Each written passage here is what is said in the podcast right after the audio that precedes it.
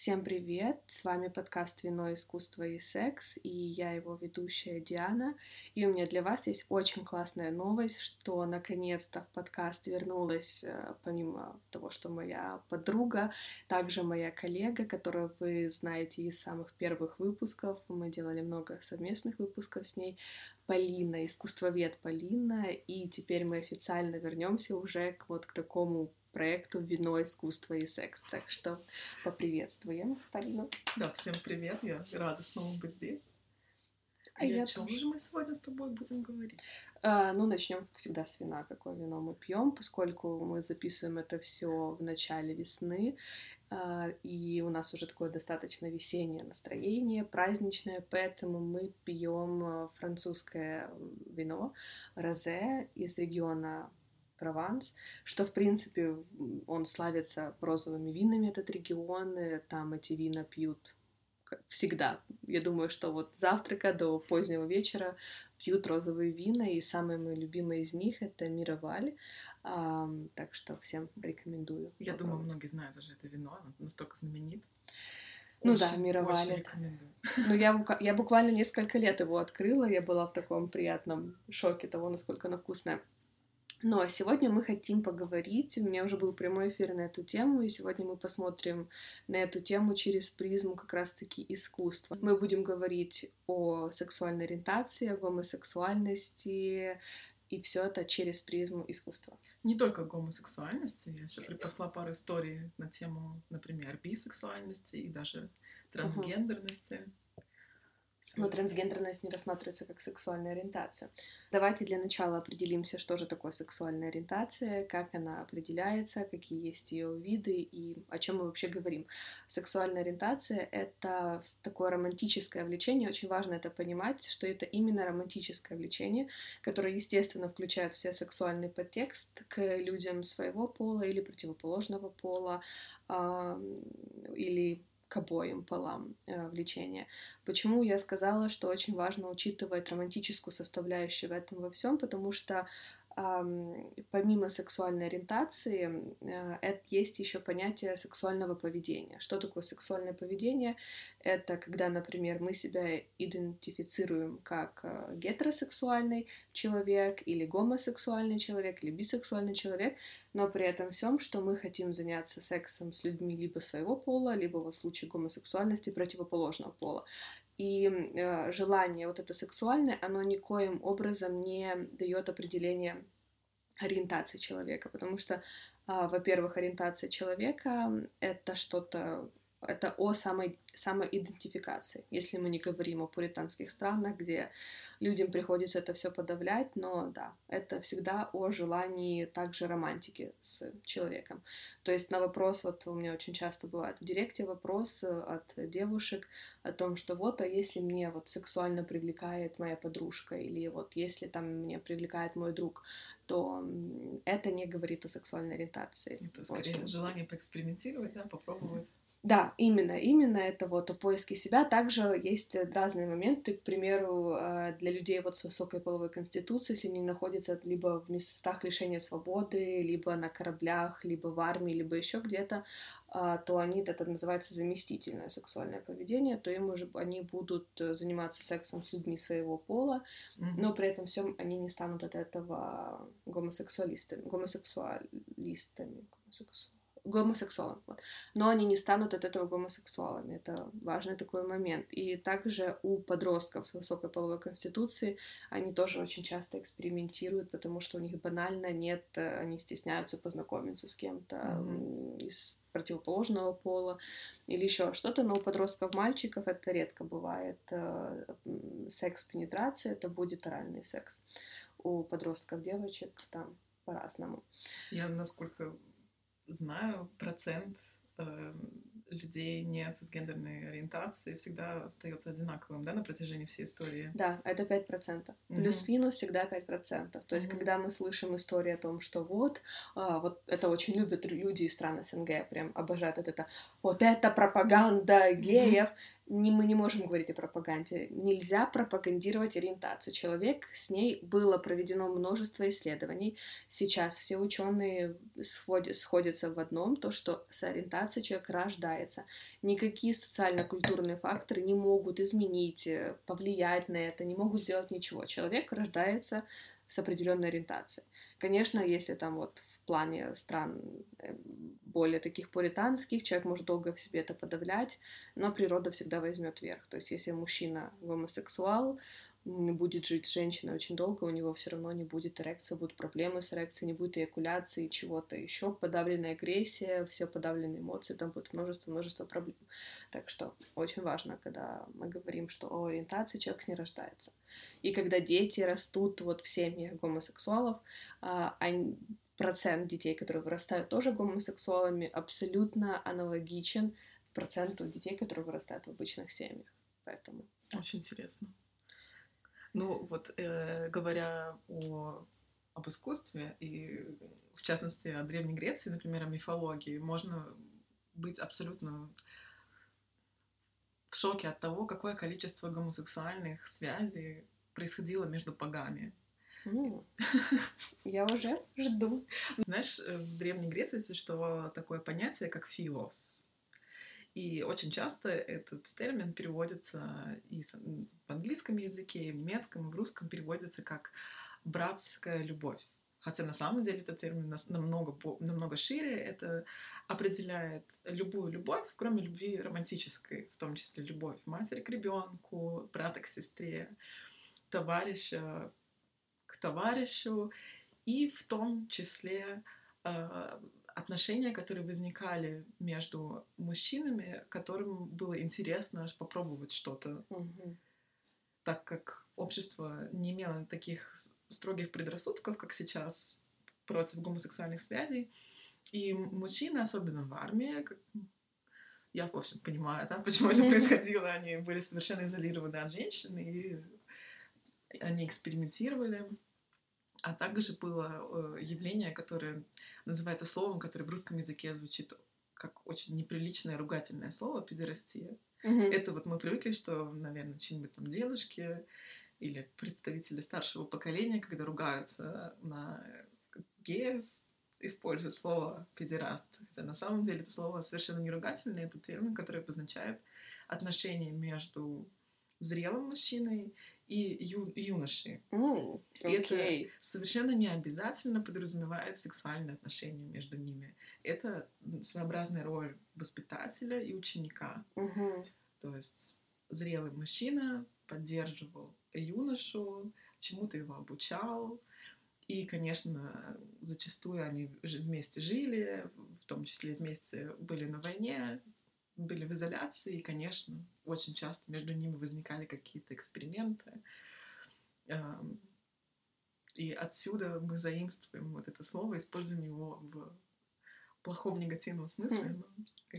А у меня к тебе сейчас вопрос один такой короткий. Когда мы говорим о вот этих всех историях, да, о вот отношении юноши и зрелого мужчины, а можем ли говорить здесь о изнасиловании? Безусловно, да, к сожалению, безусловно, да, потому что греческая мифология, она полна всех этих историй. Главный насильник был главный бог. И истории о насилии у Зевса столько, что их просто не перечесть. Их просто не перечесть, они происходят в самой разнообразной форме, и многие знают, наверное, историю про Леду и Лебедь, где Зевс обернулся лебедем, и совершил соитие, не спросив согласия Леда, естественно, на это. А согла- согласия ни- никто никого не просил, но насилие происходило, конечно, не только в отношении женщин, но и в отношении мужчин. И чуть менее популярная история, например, об отношениях Зевса и Ганимеда. Она очень похожа на историю о леди и лебеде. А, Ганимед был безумно привлекательный, земной, смертный молодой мужчина — и Зевс влюбился, Зевс влюбился в него. Зевс, судя по всему, был абсолютно бисексуален и причем постоянно выбирал образы не живых людей, а животных для того, чтобы осуществить свою мечту. Хм. Такой своеобразный у него был вкус. Ну, так он еще и был немножечко зоофил. Немножечко, да. Э, так вот, и влюбившись в Ганимеда, он решил обратиться в орла И украсть Ганимеда. Есть разные варианты. В некоторых вариантах он просто его украл, в некоторых вариантах он его изнасиловал. Есть огромное количество произведений искусства. Смотри, я вот показываю, например. И А. на некоторых картинах кажется, что этот орел, что он прямо насилует Мгм. этого прекрасного юношу Ганимеда. И унес он его на Олимп, и там Ганимед стал богом, он стал бессмертным, стал виночерпием, у него была такая должность. Мгм. И в, Древнем Что Риме такое виночерп? Кто такой? виночерпи, которые Который во время... черпает вино? А- Абсолютно, да. Да, Которые боги на Олимпе отлично проводили время, и в основном э, их досуг заключался в том, чтобы пить алкогольные напитки и вкусно есть. Ну, я так понимаю, что там все таки вот, может, э, Зевс было главное, но вот самый главный на вечеринке, такой король вечеринки, это был Дионис, я так понимаю. Дионис, безусловно, да. Мой любимый бог просто. Еще так у нас я Диана, он Дионис, у нас много Много общего. общего. Я бы тоже могла быть виночерпием. В общем, он был виночерпием. Да, и в Древнем Риме у него был еще другой вариант имени. Его звали э, Катамид. И впоследствии этот термин был э, позаимствован для того, чтобы называть так пассивного э, любовника в гомосексуальной паре, то есть пассивного мужчину, Мгм. что интересно. Хм. Вот так вот все наши познания о гомосексуальной лексике, все они Имеют корни в Древней Греции или Древнем Риме. То есть, когда вот все стоят э, в какой-нибудь, не знаю, Житомире каком-нибудь, или какие вот у вас такие такие провинциальные города в России, э, стоят вот эти, плюются на асфальт и кричат пидорасты, да, то на самом деле они используют очень хорошую лексику, да, да. Точно.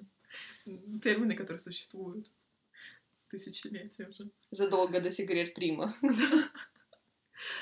Вот. И что касается Древней Греции, то там э, были, конечно, не только гомосексуалисты, были и такие э, персонажи, для которых пол полового партнера не имел совершенно никакого значения. Мгм, И очень популярным персонажем был пан, мгм. получеловек, полукозел. М, С ним вообще все очень сложно, Диана. Я посмотрела э, изображения, скульптуры, связанные с паном, и там прямо, не знаю, есть, например, знаменитая скульптура, где э, пан совершает соитие с козой. А, мне- а какая часть у него была какой? Какая от мужчины, какая от козла? Это хороший вопрос. Э, В христианстве образ пана был переработан в черта. Мгм. Черта. То есть демон, черт, дьявол, по сути, это безобидный, совершенно любящий веселье и играть на свирели пан. Никому не нравятся люди, которые любят веселье. Это точно. Ну, насколько мы знаем, у него была козлиная бородка, рога и э, копыта на ногах.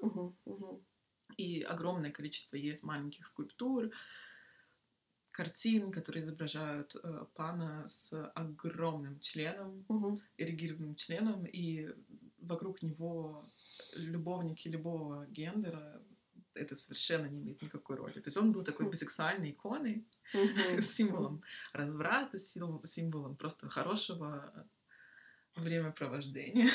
И есть очень интересная м, скульптурная композиция, можете загуглить. Э, Называется она «Пан и сатир», э, где пан вынимает занозу из ноги э, сатира. И М. есть очень много вариантов этой композиции, и во всех из них сатир бьется в экстазе. То есть там очевидно, что дело не в занозе. А, ну тут прям такой явный фуд-фетишизм. Тут прям Абсолютно, абсолютно. он облизывает пяточку, все, тут прям фуд-фетиш. Я очень советую тем, кто не знает, посмотреть, потому что очень-очень забавно. Это такая эротическая сцена. Мгм. И как безобидно названо. Я достаю занозу. да. Я думаю, что это если мама его зашла, он такой, да ну просто, да, ну, заноза, наступил на что-то, не переживай. Ну, там можно уже из разных мест доставать занозу. Но вот да, они, он достает из пяточки занозу, и очень это сатиру доставляет удовольствие. Он всегда обнажен при этом. Ну, Так удобнее, наверное. Ну да, там, ну, чтоб дальше никуда не ушла заноза. А, хочешь интересный факт тебе расскажу, с чего вообще, откуда появился фуд-фетишизм и с чего, как он родился такой? Расскажи. А, родился очень просто э, по одним, по одним данным из мусульманских стран, по другим данным, в принципе, из христианства. Ага. Почему? Потому что банальный ответ: женщины носили очень облегающую одежду постоянно, все было спрятано, все было скрыто.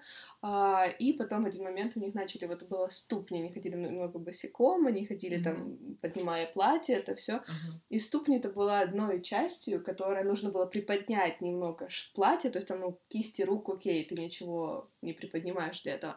А тут нужно приподнять, uh-huh. чтобы показать, и это уже это возбуждало очень, очень сильно. Момент, да. то есть уже, мол, такая занавеса приоткрыта. И с этого вот считается, что пошел фуд-фетиш.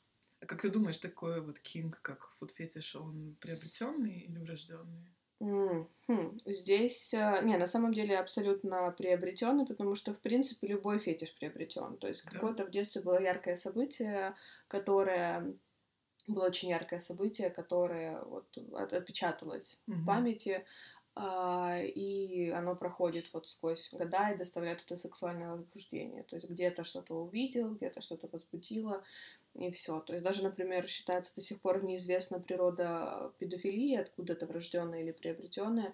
Но говорят, что может такое быть, что ребенок увидел какую-то вот девочку, возбудился mm-hmm. в какой-то момент, пазлик сошелся, и и все. И вот началось у него... Интересно. Началось у него... Э, очень интересный еще пример, так просто расскажу историю, которая мне вспомнилась э, с вот этим моментом фиксации к определенному а, предмету или какому-то какой-то ситуации или еще к чему-то, как работает наш мозг, интересно. А, я был клиент не у меня лично, а у моего педагога. Она рассказывала о том, что он мог, когда он был ребенком, на пляже возбудился. Будучи ребенком, был с родителями на пляже, возбудился, очень сильно возбудился. Для того, чтобы как-то подавить возбуждение, он забежал в холодную воду в море, mm-hmm. но было холодно в тот момент. Но э, он в этот момент эякулировал, он кончил в этот момент. И у него случился вот момент того, что все, он может кончить только в холодной воде. Угу. И он всех своих любовниц либо ставил под холодный душ, либо заводил их, набирал холодную ванну, но иначе не мог. То есть у него случилась эта связка мощная очень, потому что там в этот момент он был супер возбужден, и так случилось, что он кончил, связка произошла. Так же самое с любым фетишем. Был очень возбужден, увидел случай сработало, то есть э, где-то здесь, да. Что и обычно вот... такой обратный эффект, что принять холодный душ, чтобы отвлечься да, от ненужных да. мыслей, а тут... Да, то есть э, фетиши всегда приобретены, не, не могут быть врожденные. Mm-hmm. Хотя, я не знаю, мозг человеческий еще настолько не исследован, может все быть.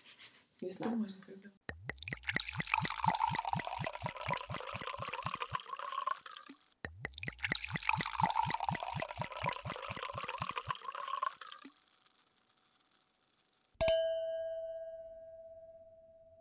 Вернемся к нашему пану. Да, ну, э, пан, мне кажется, он просто хорошо проводил время, и я думаю, что именно из-за его э, раскрепощенности он был потом в христианстве э, наречен дьяволом, и по, именно поэтому мы знаем дьявола с копытами и с рогами. Хм. Вот такой безобид, безобидный персонаж стал исчадием ада. Интересно, да? Хм. Насколько хм. нравственность ставит такие границы, что допустимо, а что нет. Да, да, но здесь вообще всегда меня так а, возмущал момент того, что вот почему самое приятное занятие в мире стало настолько ужасно mm-hmm. ужасным, что вот вообще ничего, никогда. И даже были вот много писаний средневековья о том, в каких позах можно заниматься сексом и какие позы считались наказуемые. Там вот был там э, список из разряда там миссионерская, да, возможно. Mm-hmm. Дальше там э, сверху женщина там ужасная, и там вниз там шли вот эта градация. То есть это было прописано именно в каких-то священных писаниях, тут этими всеми монахами, которые писали вот эти безумные вещи, которых потом канонизировали, канонизировали, mm-hmm. непонятно почему, то не очень так, меня всегда это возмущало, mm-hmm. мол, это же самое природное, что есть. Ну, видишь, гомофобия, она свойственна не только современности, гомофобия существует столько же, сколько существует гомосексуализм. И доходит это до абсурда, как вот в наше время запрещена в России радуга. Хотя мне кажется, что имело бы больше смысла, если уж такие происходят запреты, то, может быть, стоило бы запретить такие цветы, как гиацинт и крокус, хм. потому что э, гиацинт и крокус — это имена. это а, имена... Что такое, а что это за цветы? Гиацинт, крокус. Крокус — это такой цветок, который очень рано весной цветет, а гиацинт стоит у тебя на кухне на столе. Ага. Угу. Он еще пахнет. Да, так. да. Угу. Вот, и э, гиацинт был любовником Аполлона, а крокус был любовником Гермеса. И это на самом деле возможно, скорее всего, это один и тот же миф с разными именами, так как греческая мифология, она очень безумно запутана. И тут абсолютно один и тот же сюжет, э, что Аполлон, он метал диск и случайно убил своего любовника, оплакивал его, страдал и превратил его в прекрасный цветок гиацинт, чтобы он продолжал существовать и радовать своей красотой. Других. И та же самая абсолютная история с Гермесом, что он занимался метанием диска и убил случайно своего э, воспитанника, с которым он состоял в сексуальной связи. То есть это пример педерастии, опять-таки. Угу. И он случайно убил Крокуса и создал из него прекрасный цветок который по сей день носит название крокус. Так что такие вот гейские цветы. Ух ты! Но когда мы говорим о гомофобии, мы же вот, вот в древние, в древние времена ее же не было. В древние времена ее не было, но э, знаешь, когда я читаю современные статьи, даже на Википедии написано, что это не приветствовалось, что абсолютная ложь. Педерастия не приветствовалась только тогда, когда один из э, партнеров был слишком юн. То есть если это был 13-летний мальчик, растление э, малолетних детей не приветствовалось, что очень разумно, здорово и правильно.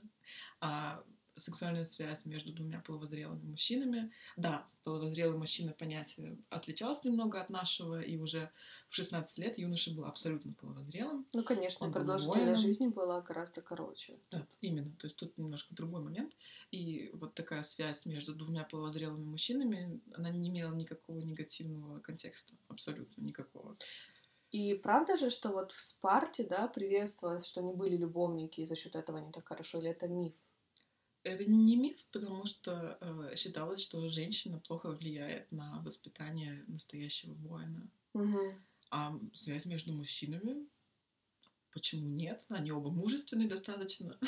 Ну да, и здесь еще в любом случае у нас есть такой момент э, в нашей психологии, то, что большой процент людей, когда у них вот они попадают в ситуацию большого риска, повышенного риска, они хотят э, на генетическом уровне, мы хотим передать как можно больше своего генматериала. Mm-hmm. И вот это люди не занимаются в эти определенные моменты сексом, потому что. Я так прокричала секс, как будто бы очень страшное слово.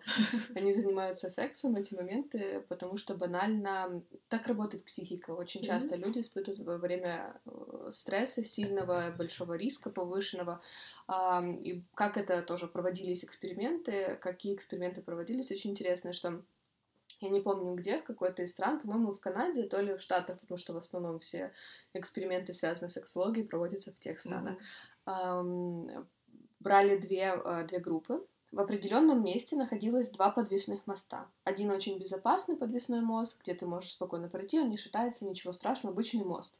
Uh-huh. И рядом с этим находится мост, который очень сильно шатается, из деревяшек, и в нем такой большой вот большие риски, то есть uh-huh. много адреналина вырабатывается. Э, в общем, две группы людей, которые участвуют в эксперименте, одним предлагали пройтись по надвесному мосту, вторым по другому. После этого у них журналистка брала короткое интервью. Журналистка во время этого очень симпатичная журналистка флиртовала и предлагала в конце брать, взять ее номер телефона, ага. обвиня, обменяться. И вот люди, которые проходили по рискованному мосту, брали номер гораздо охотнее, сами предлагали и были более, более проявляли сексуальное желание. То есть у нас это настолько глубоко заложено, поэтому mm-hmm. я предполагаю, что в армии в принципе очень много экспериментов связанных со своей ориентацией, с гомосексуальностью потому что ты всегда находишься в этом моменте риска. Во время Второй мировой войны даже было понятие военная жена. То есть вот медсестры с солдатами, у них была сексуальная жизнь, у солдатов наверняка между собой, а, потому что вот э, ты ничего не сделаешь со своим желанием и внутренней вот то, как эволюция нас устроила. Да. Ну, видишь, в Древней Греции, в Древнем Риме было отношение к э, сексу для людей, служащих в армии, немного негативное, потому что считалось, что это отвлекает их от их основного занятия, то есть от службы военной.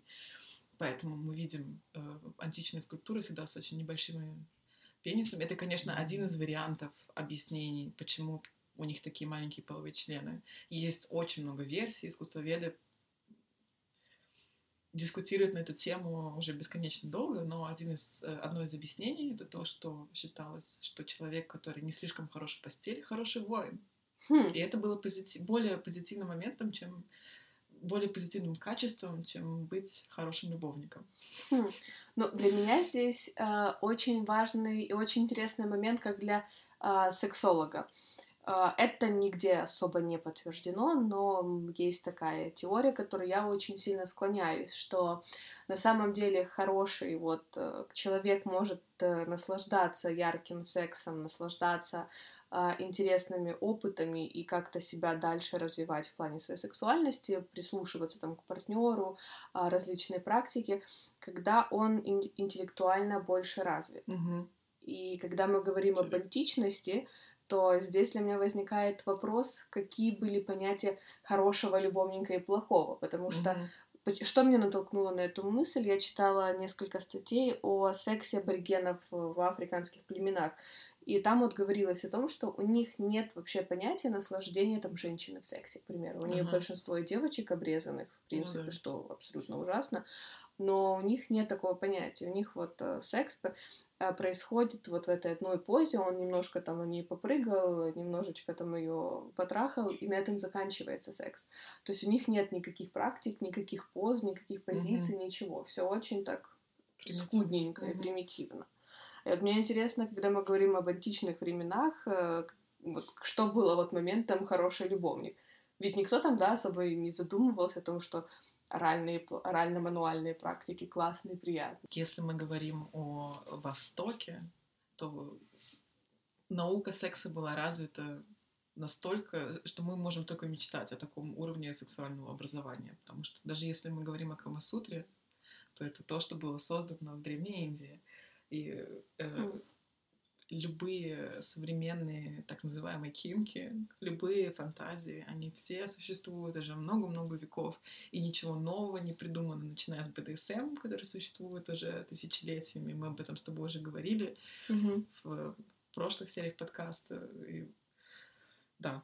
Ну да, здесь э, я думаю, что здесь мы говорим все-таки Здесь важен момент вот интеллектуального развития, равенства полов, все-таки какого-то их удовольствия. Но опять, что очень интересно, э, мой вопрос к тебе.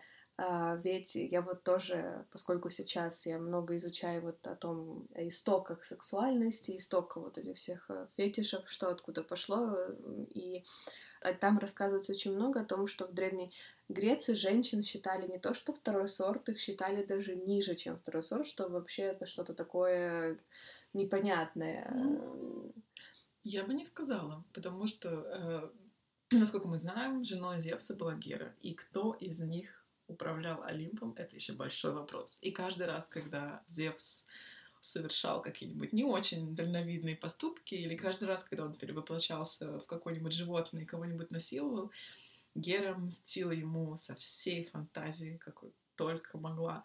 И как раз у меня для тебя есть еще одна история. А то мы все о мужчинах, да, о мужчинах, конечно же, лесбийский секс существовал и процветал в Древней Греции.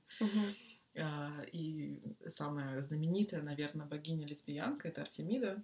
Артемида была абсолютной мужененавистницей, она терпеть не могла мужчин, никогда она добровольно не вступала в половую связь с мужчинами, она была девственницей. Мгм. И она требовала того же самого от всех ее служанок. Но при этом э, оральными ласками она со своими служанками занималась, очевидно, регулярно, судя по всем историям, которые э, существуют про Артемиду. И ее возлюбленной была э, Калисто. Ее очень часто в русских источниках называют ее служанкой, она была ее любовницей. Но Калисто была безумно привлекательна не только для дам, но и для мужчин. И Зевс, который, как мы знаем, обладал неплохим очень вкусом и всех самых красивых он всегда подмечал и не оставлял без внимания. Э, существует много разных, абсолютно разных интерпретаций, как именно Зевс соблазнил Калисто. Э, я думаю, что наиболее вероятная версия, что он э, принял сам образ Артемиды, угу. совершил половой акт с Калисто, и она забеременела. И когда Артемида, уже настоящая богиня, купалась вместе с Калисто в реке, она увидела, что та беременна, что у нее появляется живот. И она рассверепела, превратила ее в медведицу. То, что ты говоришь, превратила ее в медведицу, наверняка где-то есть этому скала. Вот эти вот скалы, знаешь, где в Крыму 30 скал, похожих на что-то. Более Там того... Что-то вот точно есть, эта скала. Более того, ты это каждый день можешь увидеть. Медведицу Артемида хотела убить, но Зевс, так как он был в Калиста влюблен безумно, он решил ее спасти, и он превратил звезду в большую медведицу в созвездие. Почти mm, ты права, вау. почти угадала. Так что большая медведица это вот несчастная лесбиянка Калиста, которая изнасиловала mm-hmm. Зевс. Теперь каждый раз, когда вы будете смотреть на небо, вспоминайте эту историю. Да, но это, это прям очень интересно, вот как это всегда сопровождались вот эти все там скалы, звезды, mm-hmm. вот это все куча легенды, мифов. И мне интересно посмотреть на вот этого такого, э, извините за мат, пиздуна, который сидит у костра где-нибудь, и вот так, ребята, расскажу историю. Посмотрите туда вверх, видите вот это пятно из звезд? Слушайте. Был, в общем, Зевс, да?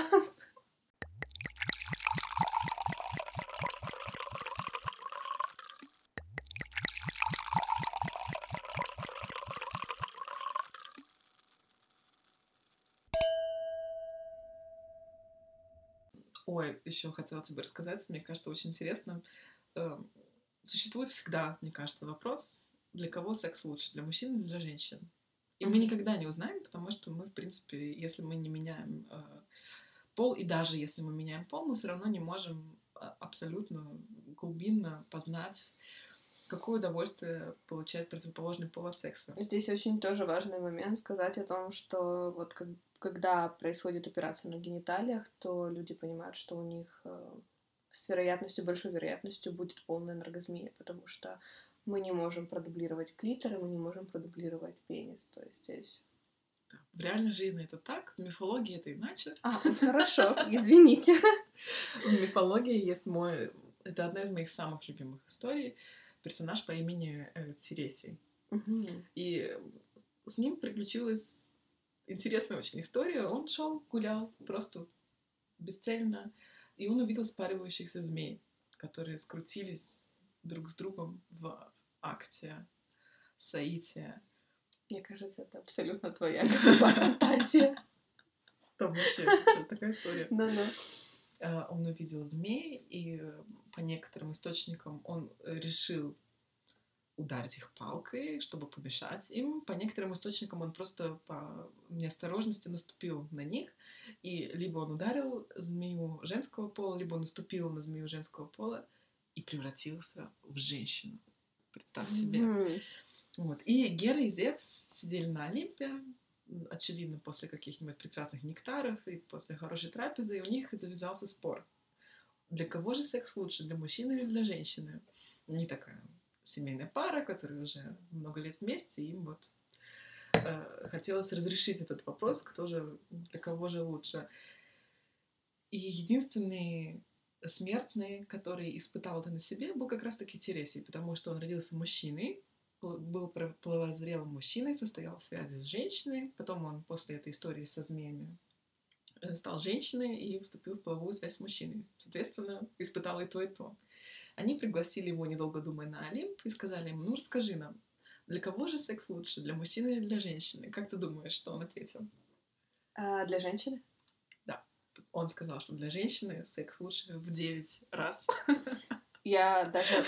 Очень интересно, почему он выбрал именно цифру 9, э, потому что ведь на женском клиторе, ну, я не знаю, 9, почему я так сказала, ведь э, на женском клиторе в два раза больше нервных окончаний, чем на мужском половом члене. Плюс mm-hmm. только женщины могут испытывать мультиоргазмичность. То есть э, я уже говорю, писала много раз и говорила о том, что орга- оргазм состоит из четырех э, фаз. Это фаза возбуждения, плата, оргазм и э, рефлек- рефлекторный, рефлек- как правильно, рефлек- рефлек- рефлекторного периода, то есть спада возбуждения.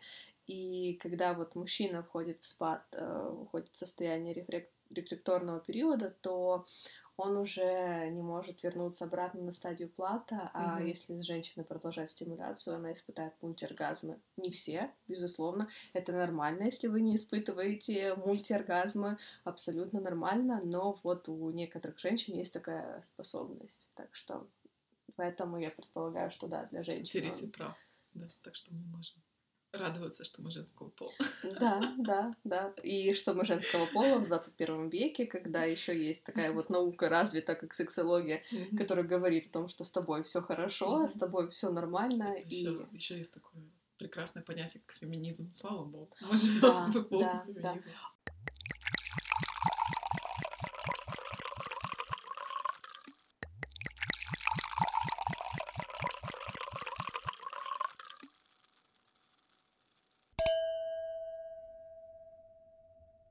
Кстати, хотела понять, вот э, я не хотела тебя перебивать, хотела понять еще с тобой очень интересную тему. А, это, кстати, когда мы говорим о феминизме, важно понимать, что феминизм а, не борется исключительно за женские права. Он, в принципе, о равенстве. Это очень важно понимать. И для меня, для тебя, как для таких феминисток, очень интересный момент того, насколько мужское изнасилование нигде никогда не обсуждается. Хотя процентарно можно еще поспорить. Потому что мы когда вот, вот говорим о всей этой токсичной маскулинности, о том, что мужик должен, мужик обязан, эм, и очень часто женщины манипулируют вот этим всем, мол, ты что, ты меня не хочешь трахнуть, я же такая вся красивая, mm-hmm. в белье к тебе пришла. И это тоже изнасилование, ведь мы не говорим об активном согласии вот в, этом, да. в этот момент. Я думаю, что каждая женщина наш такое испытала. И еще вот у нас есть такой момент обиды, если мужик не хочет, не хочет заняться да. сексом. Обиды, мол, почему? А если мы не хотим заняться сексом, мужик настаивает, такие, он что, серьезно? Он хочет меня изнасиловать. Он хочет меня изнасиловать. И здесь вот для меня тоже интересно, а, как это было вот в мифологии и в искусстве поднимался момент мужского изнасилования. Да, к сожалению, вопрос вообще никак не поднимался, потому что э, секс без согласия женщины — это был просто секс. То есть это было абсолютной нормой. И, насколько ты знаешь, э, замуж выдавали по расчету, и это было абсолютно нормально. И женщина должна была продолжить род, должна была родить детей, и в идеале чем больше, тем лучше. Поэтому вопрос изнасилования не поднимался совершенно никак. И даже самые прекрасные произведения искусства, Даная Рембранта, Зевс явился к ней в образе золотого дождя и совершил с ней соитие. То есть на современный взгляд это то же самое изнасилование, и неважно в образе кого приходил Зевс. Дождя, орла, лебедя, чего угодно. Все равно это было соитие без согласия женщины. Угу. А мужском изнасиловании были какие-то хоть что-то, хоть где-то? Да, Гера абсолютно... Гера вообще очень жесткая женщина, скажем так. Она у нее никаких понятий морали не было, она была супер ревнивая и была при этом супер страстная, она себе позволяла все что угодно, и поэтому Гера могла точно так же, как и Зевс, влюбиться в смертного, в простого, и изнасиловать его или выдать себя за кого-то другого, чтобы вступить в половой акт. То есть акти- тема активного согласия была чем-то настолько неизведанным и неизвестным, и никто не задумывался о том, что в этом есть какая-то, хм. какой-то момент, преступный момент, хм. что идти против чьей-то воли, что это плохо, и что это трав- травмирует. Но здесь тоже очень интересный момент, если вот мы посмотрим, да, в, в наше вот прошлое, и мы думаем с таким ужасом, мол, боже, там было столько изнасилований, столько всего.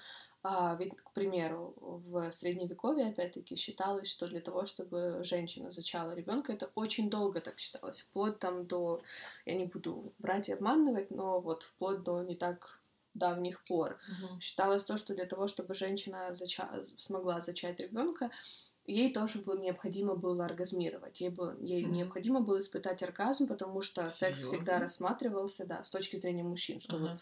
Для эякулят, для того, чтобы родить Ой, ребенка. мы бы тогда бы вымерли уже очень давно. Вот. За человеческий род. Да, и считалось то, что вот и вот в викторианскую эпоху, что тоже интересно, а, даже вот опять-таки, да, мы говорим о этих всех мифических оргазмов э, вагинальных, которых Мгм. не существует, мы говорим о женском оргазме. А До изобретения вибратора у врачей была вот эта должность того, что они, они стимулировали Мгм. пальцами, пока вот э, якобы это помогало лечить истерию. То есть они, по сути, мастурбировали слышала пальцами такое. женщине, пока она не кончит, для того, чтобы облегчить ее участь в этом мире. И тогда никто не говорил о, разврате, хотя да, мы говорим о чем? Мы говорим о том, что это, это было вот те времена прикасаться к половым органам, гениталиям, это было что-то из ряда вон выходящее, потому что считалось это таким вот медикаментозным моментом, и уже, конечно, с появлением вибратора врачи уставали меньше в конце рабочего дня. Вот. И вот, в, вот со средневековья считалось то, что женщина должна испытать оргазм. Но я уже писала пост о нонконкордантности, когда наше тело реагирует не всегда так, как реагирует наш мозг. И да, правда, некоторые жертвы изнасилования, они оргазмируют во время изнасилования, но не потому, что они хотят этого, не потому, Да, что им приятно, да. потому что так работает и работают их гениталии, Мгм. потому что так было комфортно нашим древним предкам, а, для того, чтобы испытать хоть хотя бы какую-то физическую разрядку, даже Мгм. потому что тогда никто не говорил о сексе как удовольствии или о сексе по любви или еще о чем-то. Вот. И что самое интересное, это то, что а, когда вот э, в России поднимался вопрос о, об абортах, один из, э, один из членов Думы, я не знаю кто, не, не помню его фамилию, а, он сказал о том, что если женщина во время изнасилования испытала оргазм, то, зна- то она... Нет, даже не так, извиняюсь, я неправильно выразилась, что если женщина во время изнасилования забеременела, то ей нельзя делать аборт, потому что ее организм должен был сам придумать, как избавиться от этого ребенка. И Да. это было буквально недавно. Конечно, он потом извинялся и говорил, что его неправильно поняли, но здесь очень сложно неправильно понять человека. Это настолько ужасно, что у меня даже нет никаких комментариев на этот счет. Мне кажется, что даже в эпоху маньеризма люди были более прогрессивные. Ну, поэтому вот, когда мы говорим о средних э, веках, то это не так уж и далеко. И хорошо, мы сейчас говорим на примере там Украины, России, Европы, но если мы посмотрим в любую вот часть Востока, там же происходит до сих пор безумие. И с обрезаниями, и с э, браками по расчету, с маленьких девочек со взрослыми мужчинами. И вот буквально несколько лет назад был случай, когда восьмилетняя девочка умерла от изнасилования, когда ее замуж выдали. То есть, да, средние века от нас никуда не ушли.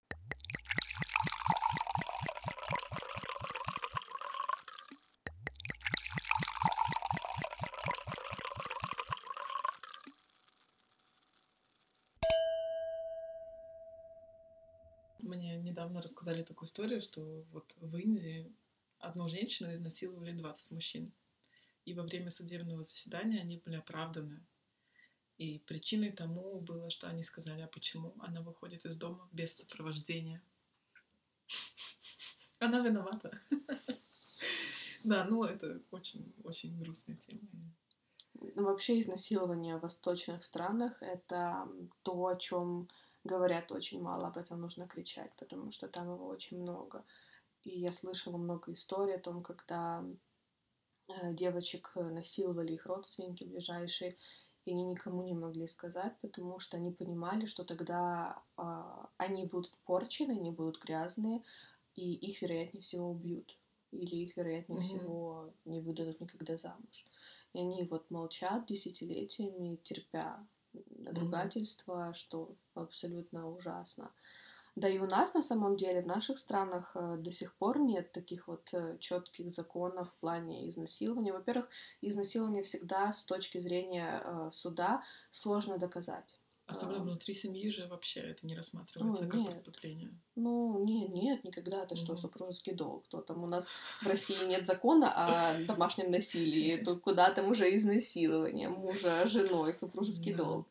Да и в Украине тоже никто бы не занимался насилием со стороны мужа. А, Да, но Очень когда вот мы печально. говорим о насилии тоже такой законодательной точки зрения, то там тоже очень много нюансов.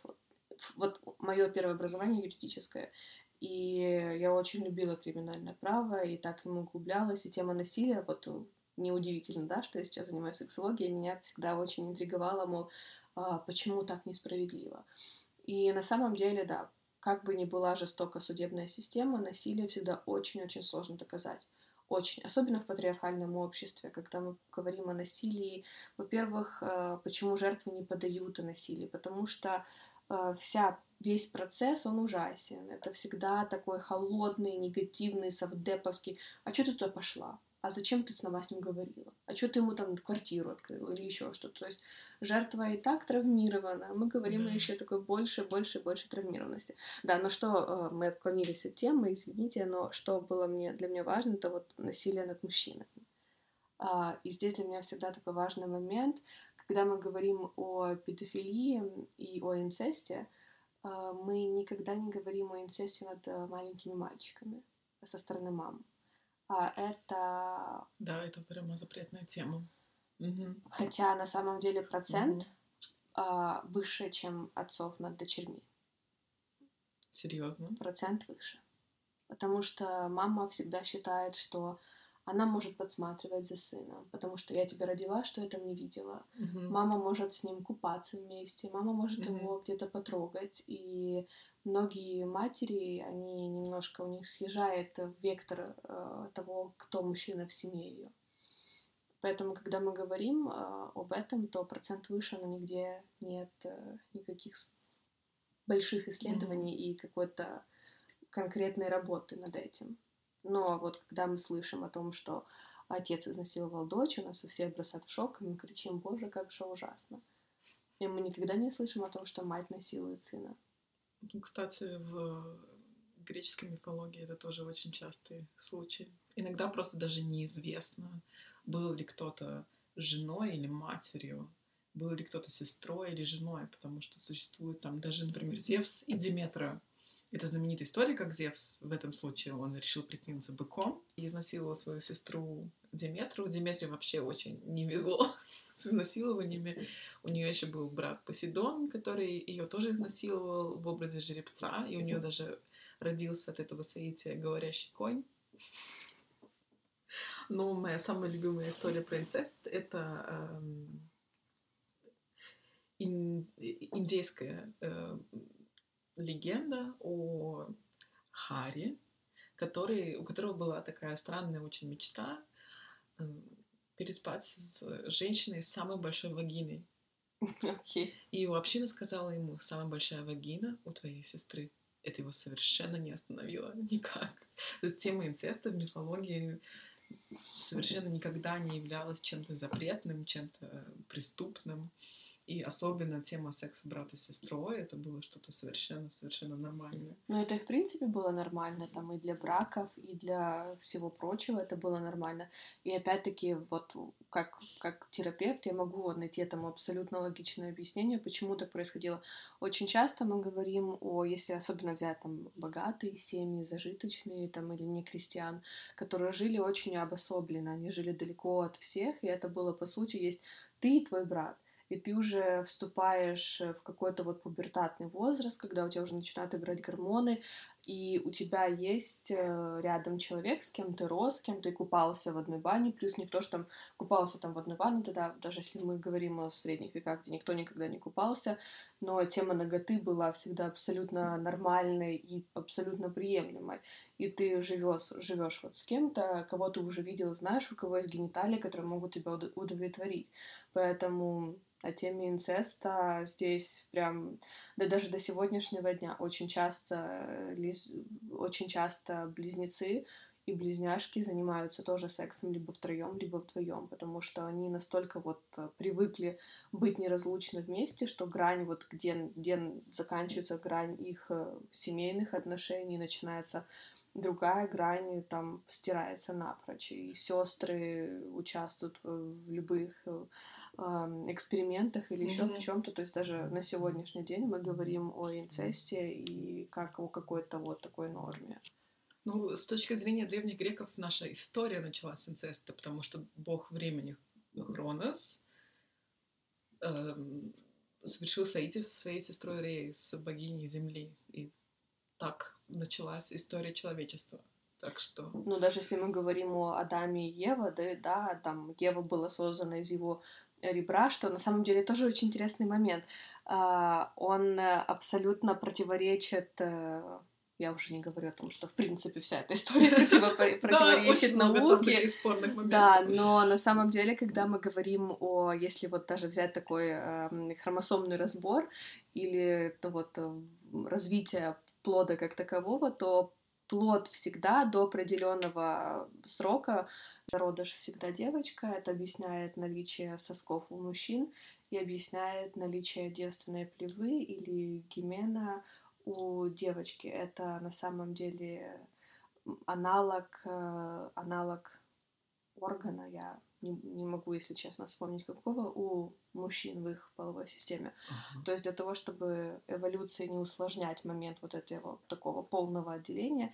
Ну и, конечно, когда мы говорим о хромосомной истории, а, девочки всегда пол это XX хромосома, и потом в определенный момент, как почему формируется мужской пол, добавляется Y хромосома, и мы имеем XY хромосому. Uh-huh. А, так что, если мы говорим о истории Евы и Адама, то, вероятнее всего, Адам был создан из ее ребра, потому что начало всегда женское, а уже потом все приписывается. Ну и опять-таки, когда мы говорим о том, что кто-то был создан из кого-то, это опять-таки история об инцесте, потому что они были родственниками, а не это точно, кем-то другим. У них была единая телесность.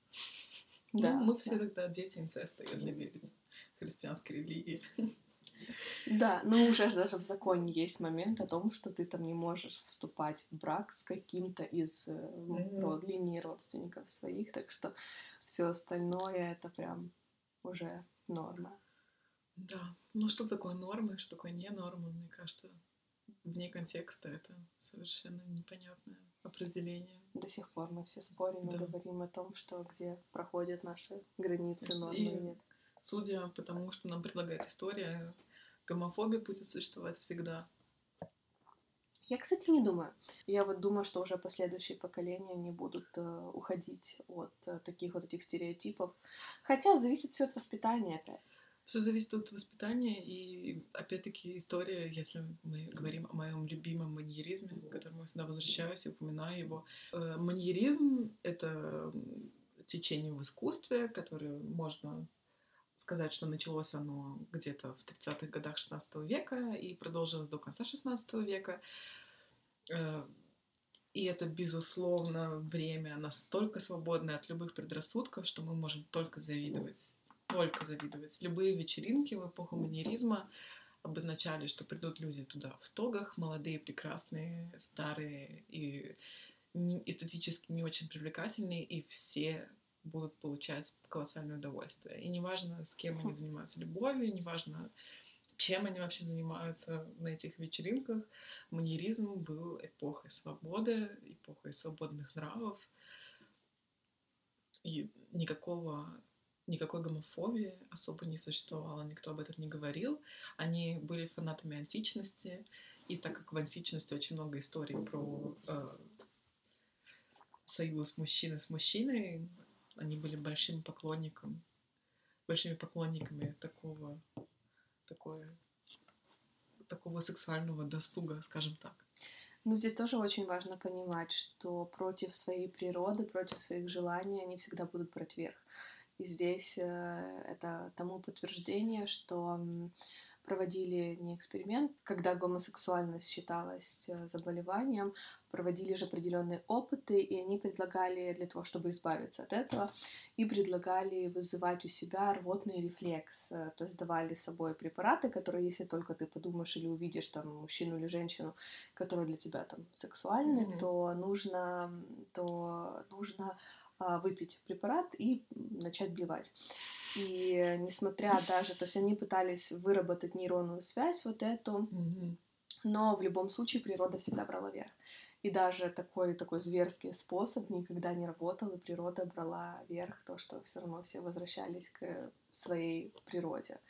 И... Слава и слава богу. То есть, на самом деле, так для завершения хочу сказать о том, что меня вот, будучи еще такой вот э, юной девушкой, несмотря там на то, что я росла в достаточно гомофобной среде, меня всегда вот безумно интересовал вопрос, ну а, а почему? Ну как бы ты же не можешь ничем, ну это же настолько нормально, это же настолько безобидно и безвредно, что вот ну вот а почему Потому принципе... что это противоречит э, демографичной, демографической политике. Потому что государство всегда хочет как можно больше детей, а дети возможны только при союзе мужчины и женщины.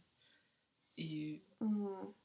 Вот я, кстати, здесь а, даже и не знаю. Либо это такой страх чего-то, либо... Ну, как это вот, знаешь, даже с демографией, если мы возьмем, все равно всегда был прирост, а не в минус. И наоборот, э, что бьет больше всего по демографии, это момент того, что когда люди становятся более свободны в своих действиях, в своих желаниях и более опять-таки интеллектуально развиты. Ведь посмотри на Европу, где мы с тобой живем. Здесь у всех максимум двое детей, то есть ты крайне редко встретишь семью, у которой больше двух детей, и это в основном такие прям зрелые-зрелые дети. То есть. Рожать до 25 это такой большой вопрос, а нужно ли. Да, раньше 25, как минимум в Австрии почти никто не рожает. Вообще. Не, не встречала почти таких людей. Ну, вообще. Поэтому... Ну, еще э, гомофобия — это следствие религии, потому что гомофобия началась для нас, если смотреть на историю, гомофобия для нас началась в Средневековье, когда христианство стало основной темой вообще везде.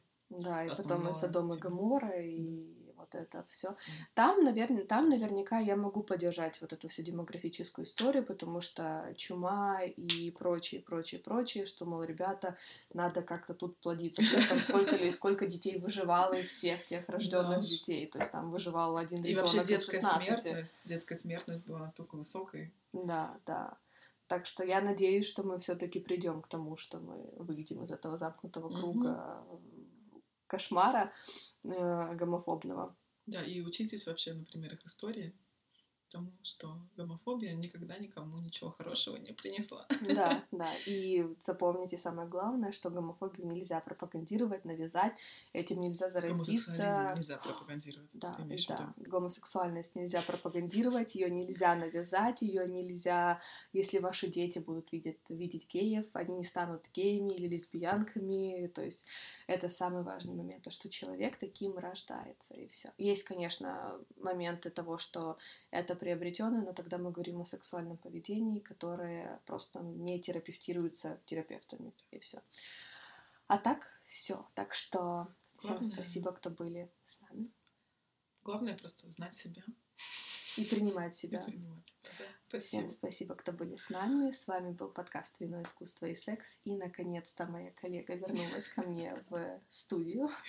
Так что всем ярких оргазмов и до встречи. До встречи. Счастливо.